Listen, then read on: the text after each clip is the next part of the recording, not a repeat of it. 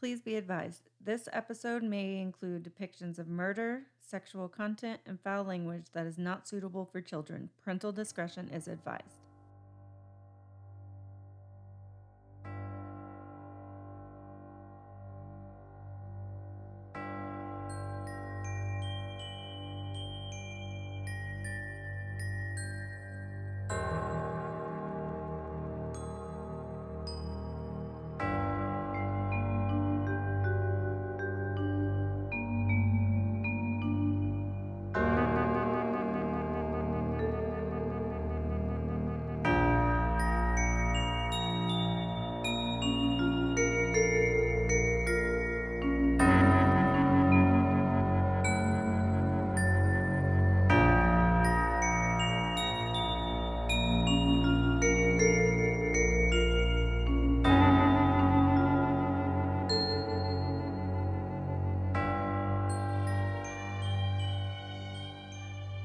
Hi, welcome back to Wickedness. I'm Lenny. And I'm Matt. we were having a good old conversation before we started. Yes, and Matt couldn't resist. Like he, was having to hold. I told him to to hold it in because I have to edit stuff out. Hmm. but That's just gonna make me laugh more. he he did good. He held it in. I tried until I said, "Hi, I'm Matt," and I'm like, I love it. I love it. so. Anyway, here we are. Yeah. Back- Had a had a had a busy week and a freaking busier ass weekend again. Yeah, it was a great weekend though. It it goes by too fast, just like everybody else's, I'm sure. Well, they've all been great weekends, but like last weekend really threw us off because Matt's mom and stepdad made a surprise weekend trip up here. We Uh-huh. were expecting them for lunch one afternoon, Mm. which isn't a big deal, right? Like we we can still get everything done that we had planned to do and but surprise all weekend. all weekend long. All weekend left on Monday. Yep. So we took a little jaunt down to Crabtown in Oklahoma City. Give a oh little my shout gosh, out. it was so good. It was pretty good. It was so good. Yeah. I I haven't had crab legs in forever. good for a, a landlocked state to have that. Yeah, It was good. I was impressed. Their seafood taste tasted fresh. It was good. It was good. Yep. Then we went and hung out at the RV, well, the campgrounds, because my Yeah. mom and and stepdad got a RV or camper trailer. This time they did have an RV, but then they Mhm. sold that. But they got this camper, which was cool. Yeah, it was nice. It was nice. Mm. Matt's stepdad cooked us some enchil- Don't- don't- let's- enchiladas. Let's, not talk about that. enchiladas over the open fire. yeah, that was that was an experiment It was an experiment. and experience, all in the same. and And we we Oh, ate bless burnt enchiladas. Bless, yeah, bless his little bless his little heart. bless his little heart. It was good though. it it, it, it would have probably been really good, really good if you could get past the burnt flavor. That's funny. no, I love him. He he did he did try He really tried. hard. He He did, did. He did try hard. And we had, we had a good weekend, but Yeah. and then we hung out and watched some Cowboys football last and both weekends, of course. and we won And we both won. weekends. Yep. So that's good. But I'm sad to say that this past weekend, the Red River rivalry between Texas and Oklahoma, my poor Sooners lost. Can you really say? Can you bad. say say it? Red River rivalry fast three times. Red River rivalry, Red River rivalry, Red River. nope, I lost. I it. couldn't do it either. yeah. Yeah, so my Sooners didn't only lose to Texas this year. We didn't even play. It was like 49 to nothing. Yeah, we didn't even give them a game. We we got They should be mad that they didn't have some competition. right? Seriously, Texas had no competition this year. It was it was it was sad. It was a little embarrassing for us fans and and I am a true fan. Don't get me wrong. I've been a Sooner since I was born, but oh my gosh, did we did we just get it handed to us this week and it was terrible. We've Mhm. lost the last 3 games in a row. Mm-hmm. It was a bad bad season. But I'm, hey, I'm sad. shout out to the Red Dirt Jeep Club. Oh yeah, we did. We jo- we joined a Jeep club and we went. We Yeah. went to a meet and greet. Went to the meet and greet, hung out for a little bit, went to a four x four show that they were doing for a good cause. They were raising Yeah, I'm wearing my. T-shirt today. Yeah. So it was it was cool. it, it was neat seeing all of the Jeeps out there and stuff. And I decided I so right now my Jeep's name is Foxy Roxy. I have decided I'm gonna change her name to White Walker because she's a white Jeep with like this ice blue color. It's it's really pretty. But I I I love Game of Thrones, so I think I'm gonna mm-hmm. I'm gonna change it up. Yeah. Foxy Roxy's cool. The I love White it. Walker theme will be pretty sweet. It will because I can do a whole White Walker mural on the side of my Jeep, and it's gonna be fun. I am really looking forward to getting this getting this going right. and talking to some people who can do the graphics good. So Heck yeah.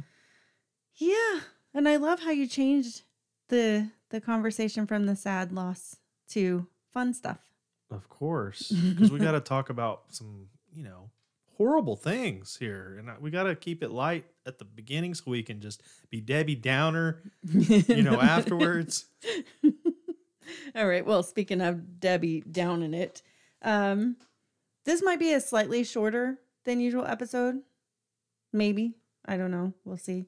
Um, but I do want to say that for this one, it might be hard to listen to. So if you're out there and and well, let me, let me just Angel Makers. This is what this is. It's over an Angel Maker, and they're known to be baby murderers, which is why they call them Angel Makers. Because what baby in the world is anything but an angel, right? Sure. So this particular woman is an infant murderer. So if you don't want to listen, that's okay. But I want to be sure I give you a heads up. I don't want to focus. I don't. I don't focus on the babies in this. I focus on the murderer herself because I can't stomach anything to do with the details of a child's death like that. Um, so I did avoid including too much detail on that. But with that being said, we are we are going to talk about a baby murderer. So if you don't want to listen, you can just turn this episode off and skip it altogether. But with that being said, let's jump across the pond and go visit England this week. All right, Mike. no, Was that baby. No, that- I think that was. I I don't know what that was. I don't even want to insult Australia by saying it was Australia. Okay.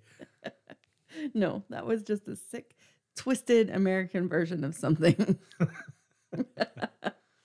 anyway, Sorry. so this week we're talking about the angel maker Amelia Dyer. She's said to be Britain's worst ever serial killer.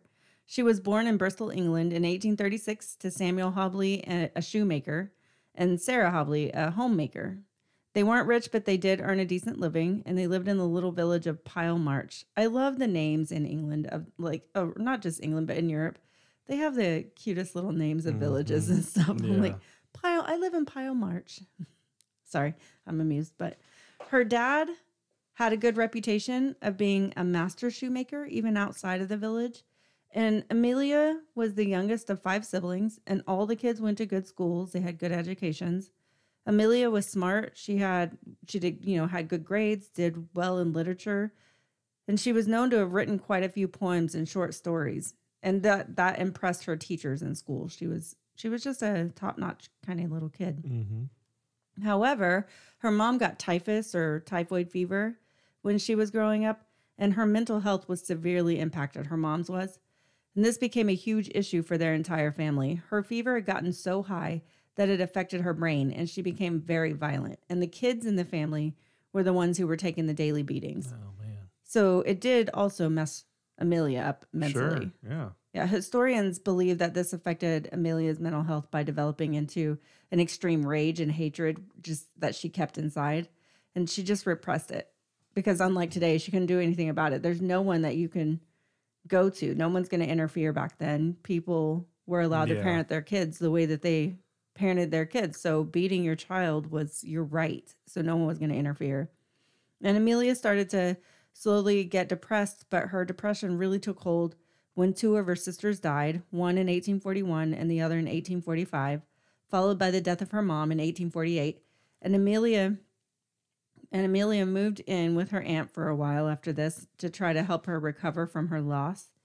And while she was living with her aunt, she started an internship with a corset maker and learned the tricks of the trade and she had decided that she was going to make a career out of this. So at first she was she was determined to still do something with her life even though At she suffered tragedy and Yeah. and and had been beaten by her mother and stuff like that and stuff you know like she was still trying to make something of Mhm. herself Her dad died shortly after her return home, though, in 1859, and her oldest brother Thomas took over the family business. But then Amelia and her other brother James had this major falling out. So she moved into a lodge in Bristol and became permanently estranged from her family, cutting all contact with them, which I think was a huge turning point for her. Mm, yeah.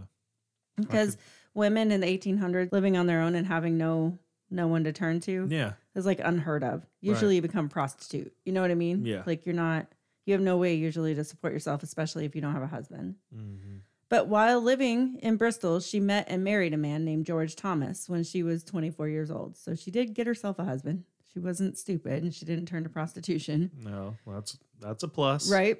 George is rumored to have been twice her age though. Oh, like, like she she found a guy with one foot in the grave, you know. but it's not 100% confirmed though that this was true. However, everything that I did find said that it was. Like he was he was double her age and when they got married, they even he took um years off of his age that he reported and she added Oh. years to her so that they could close the gap a little bit and not stand out so much. ah, Right. So, what we do know though is that he helped her join a nursing school to train to be a nurse. So, he did support her, like not just as a husband would a wife, but he he wanted her to actually be able to earn a living for herself. And Amelia seemed happy. She had made some friends in the nursing field.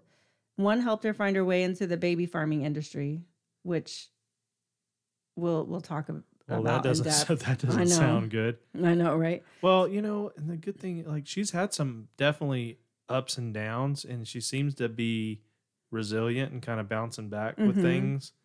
It seems so. Yeah. But yeah, and then you have this person that kind of wanders in your life, hey, let me tell you about this little um this little thing, backdoor thing that yeah, helps you make little money. gig I've got. Yeah. Yeah. Ex- you know, it, except she took it to a totally different area than it should have gone. Mm. And, and we'll get into that. So, this friend actually moved to the US to avoid authorities, though. So, she wasn't on the up and up. Yeah. And she she goes to she gets on a ship and goes to America so that she doesn't get arrested. So she's most likely another angel maker. However, that's not what that industry was supposed to be about. Mm. Um, in 1869, George Thomas died, and Amelia had no income because she had had to leave nursing when she gave birth to her own child. So she took up this baby farming thing. So, baby farming was when moms would find out they were pregnant with an illegitimate child and needed to give them up. So, they would pay a woman, usually a wet nurse, to take their child and find a family for them. It's, it's sort of a medieval adoption agency. Okay. So during that time period, illegitimate pregnancies were really bad. The women and babies would be banished from their families, like they would be completely disowned. So this led to a surge in baby farming, and several businesses invested in this practice. And with Amelia's nursing background, she was able to make good money out of this. She advertised and met potential clients and assured them that she was a well trained nurse and a respectable married woman. So this sounds like too before abortion was a thing. Abortion's much. always been around, but, But yeah, yeah, not it's not the probably not brutality of it. Just yeah. like, oh my gosh, I, I can't even imagine. Yeah, I can't either. So then you just have the baby and you you give it up Mhm. because you don't you didn't want it, but you didn't. well, but you didn't do the abortion. You thing. didn't want to be disowned by your family forever either. Like you needed Yeah, that. yeah, Everyone yeah. needs their family ties, especially Sure. back then. Yeah, So Yeah. yeah. And and your family didn't want that stain on their reputation. Oh, my mom, Right. my Or or, my daughter's a whore. Or how they would send them off to, to little places. places. to have their child and then and come secret. I think they still have places like that even around today, Probably. which is crazy Yeah. in this day and age. Right. But So she was well mannered. She was well spoken. She put an image out there that she was a refined woman. And a lot of people put themselves and their infants into her care. So they would stay with her until they gave birth and then leave their babies with her to, to be looked after and nurse her, you know, as a Mhm. nurse for children. She had re- remarried in 1872 and she had a few more children of her own, but she ended up leaving her husband soon after and taking care of herself on her own. She, I don't need a man. It didn't really go into detail about why they separated, but she did leave her second husband Okay. and her kids, I think. She left them all. Oh, geez. I know. So she started to take weekly payments from the people she was helping, but out of greed for more money, she took in more infants than she could manage herself. So so this led to her forming a plan to get rid of the babies, and before you knew it, a large number of babies started dying under her care. Mm. It was found that she was starving the infants to save money, and it said that she had injected the babies with some harmful chemicals that curbed their appetites, and this led to their deaths. One of the main chemicals she used was called Godfrey's cordial. It was also known as Mother's Friend. It was a syrup that had opium in it. A mother's friend. Mm-hmm. Wow. Yeah, Oh my goodness. I know, right? Okay. Let's just drug our baby. So people started noticing this and they notified police when the number of infant deaths had really increased. Eventually, in 1879, she was convicted of negligence and she was sentenced to six months in prison. So you would think that she would learn, right? Mhm. While she was in prison, she became mentally unstable and was showing suicidal tendencies. She supposedly attempted suicide twice when she was forced to do extremely hard physical work in prison. And this just says that she was throwing a tantrum to me. Yeah. I mean, I don't know for sure, but that's what this tells me. Like, I don't actually want to work or I don't want to do anything. I just want to sit here in prison and do nothing. But you guys are making me work, so I'm going to threaten suicide. Wow. You know what I mean? Yeah. Let me just get out of having to do anything. Hmm. But six months later, she's released from prison. She's very depressed for a long time, and she was sent to several different mental asylums because of her depression after she was released. But once she was able to pull herself out of her depression and get herself home, she returned to her baby farming practices. But this time, she was more careful what she did, as she knew people were watching her closer since she had gone to prison for her bad practices in the same business. So she knew people were like, oh, don't trust that woman. She went to Yeah. prison for this. She was killing babies. Oh, ooh. Yeah. So she would change towns more frequently and she devised a plan to get rid of the babies' bodies this time. And because before what she was doing was basically taking like they would starve to death, right? And then she would take their bodies to a local doctor or coroner and be Mhm. like they died from stillbirth or they were um uh they they just wouldn't eat, you know, mom wasn't producing milk. Like she came up with all this stuff and got death certificates. But that's when they started noticing that she had quite a few babies that she was bringing to them for death certificates Yeah. and started an investigation. Right. So this time she's like, nope, we're not going to do that. We're going to go and just get rid of these bodies. So she hires a young woman named Jane Smith to help her do this, but Jane didn't know what she was doing. So Jane had no idea what she was doing. She Yeah. thought these babies were legitimately dying and, and she Oh, thought she was helping Amelia. Yeah. Yeah. So Amelia was careful not to let Jane know, and she pretended to be this loving mother figure to shrug off any suspicion to her. Mm. She also didn't take the infants to doctors anymore to get the death certificate, like I said. Yeah. So she learned from her experience, and she would kill the babies in her care by strangling them to death with white tape. Like she had this um, she had this white um dressmaker tape, I think it was. hmm From her corset learning Mhm. skills. Yeah. And then after she would strangle them to death, she would throw their corpses in the River Thames. And it was hard for doctors at this time to determine whether the babies were stillborn or murdered. So no one you know took serious action against her and the number of dead infants was growing by the day that they were finding in the river. Like Wow. tons. hmm And the sad thing to me here too is maybe it was pre-abortion in England or something because how many babies are being born Yeah. by women who Yeah. are having illegitimate births? Right. Like seriously, Yeah. what is going on? hmm The local police started to investigate, but there's no solid evidence against anyone at this point. So to protect herself more, Amelia is using aliases and she's really aware that that people are watching her. She's been arrested before, so she's not using her real name. Her appearance has also changed drastically um, because she was an alcoholic. So she was really hard to recognize. And I'll post pictures on our Instagram. She, she looks, when she's younger, she's actually pretty. But when you see the older pictures of her, I know there are 1800s, they're, you know, daguerreotypes or whatever, Yeah. but she looks like a wicked witch. Mm. Like you'd be like, what That's the? rough. Yes, it's terrible that, that alcohol changed her appearance that much. Mm. But all of this enabled her to baby farm for more than two decades, and the total count of dead bodies was more than 300. Goodness gracious. Yeah, because of the growing number of protests that the police were seeing based on how many babies were being found, they finally began to take it seriously and they looked into the num you know the number of dead babies they were finding. They investigated the bodies that were found in the river and in 1896 they got a lead from a, a tape that was that had an address written on it.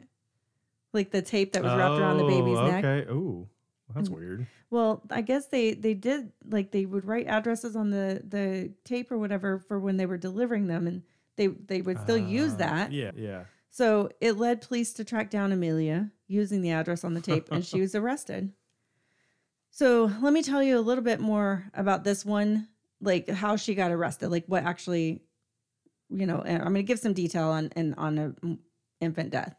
So a popular barmaid named Evelina Marmon gave birth to an illegitimate daughter named Doris in a boarding house.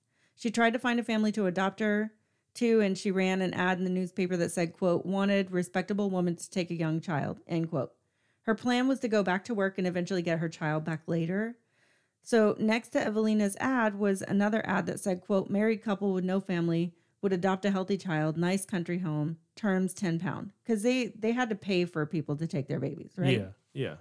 so end quote on that one but evelina was rare because she she wanted to keep her baby she didn't want to give her up but she had to Mhm. until she could earn enough money to, to take care of her Yeah. so this was always in evelina's mind that it was going to be a temporary thing she Mhm. wanted doris back so evelina responds to this ad about the country home and a few days later she gets a letter from amelia but using a different name and they agreed to some terms and amelia came to get doris from evelina Evelina went with them all the way to Gloucester before she returned home without her baby, and she was completely brokenhearted. Mm. So she gets a letter from Amelia saying that they made it back okay, and Evelina wrote back, but never heard from them after that. And she's freaking out. It was later learned that Evelina didn't go to to Reading, where or not Evelina, um, Amelia. It was later learned that Amelia didn't go to Reading, where she said she lived. She went to London, where her 23 year old daughter Polly was living. So she still had contact with her kids, even though she abandoned them. Hmm. So there, Amelia found um, some tape to you know some edging tape used in dressmaking and wound it twice around the baby's neck, Doris's neck, and tied it in a knot. She later told police that she liked to watch them with the tape around their neck, but it was soon all over for them. So she literally would sit there and watch the babies die. Oh my. After Doris died, the women wrapped the baby in a napkin. They kept some of the clothes Evelina had, you know, had sent with him with the baby, and the rest were set aside to take to a pawn shop. They paid their rent, and the next day they ended up with another baby named Harry. But they didn't have any tape around, so they took the tape off of Doris's neck and tied it around his. He was 13 months old. Oh my goodness. He's over a year. Yeah. Like this is crazy. Wow. Then they stuffed both bodies into a carpet bag with some bricks to weigh it down. Then they headed to Reading, where she originally told Evelina she was going, and at a, secluded spot she knew well, she forced the carpet bag through the railings and into the River Thames. This is how they found, like, the she didn't weigh it down enough, Okay. so this carpet bag floated, Floated up. Yeah. and they find these two bodies in there, uh, a baby's bodies in there, and it led them mm-hmm. to, led them to Miss Amelia. So while she's in custody, she confessed to her crimes and told the police that they could identify her victims from the tape around their necks.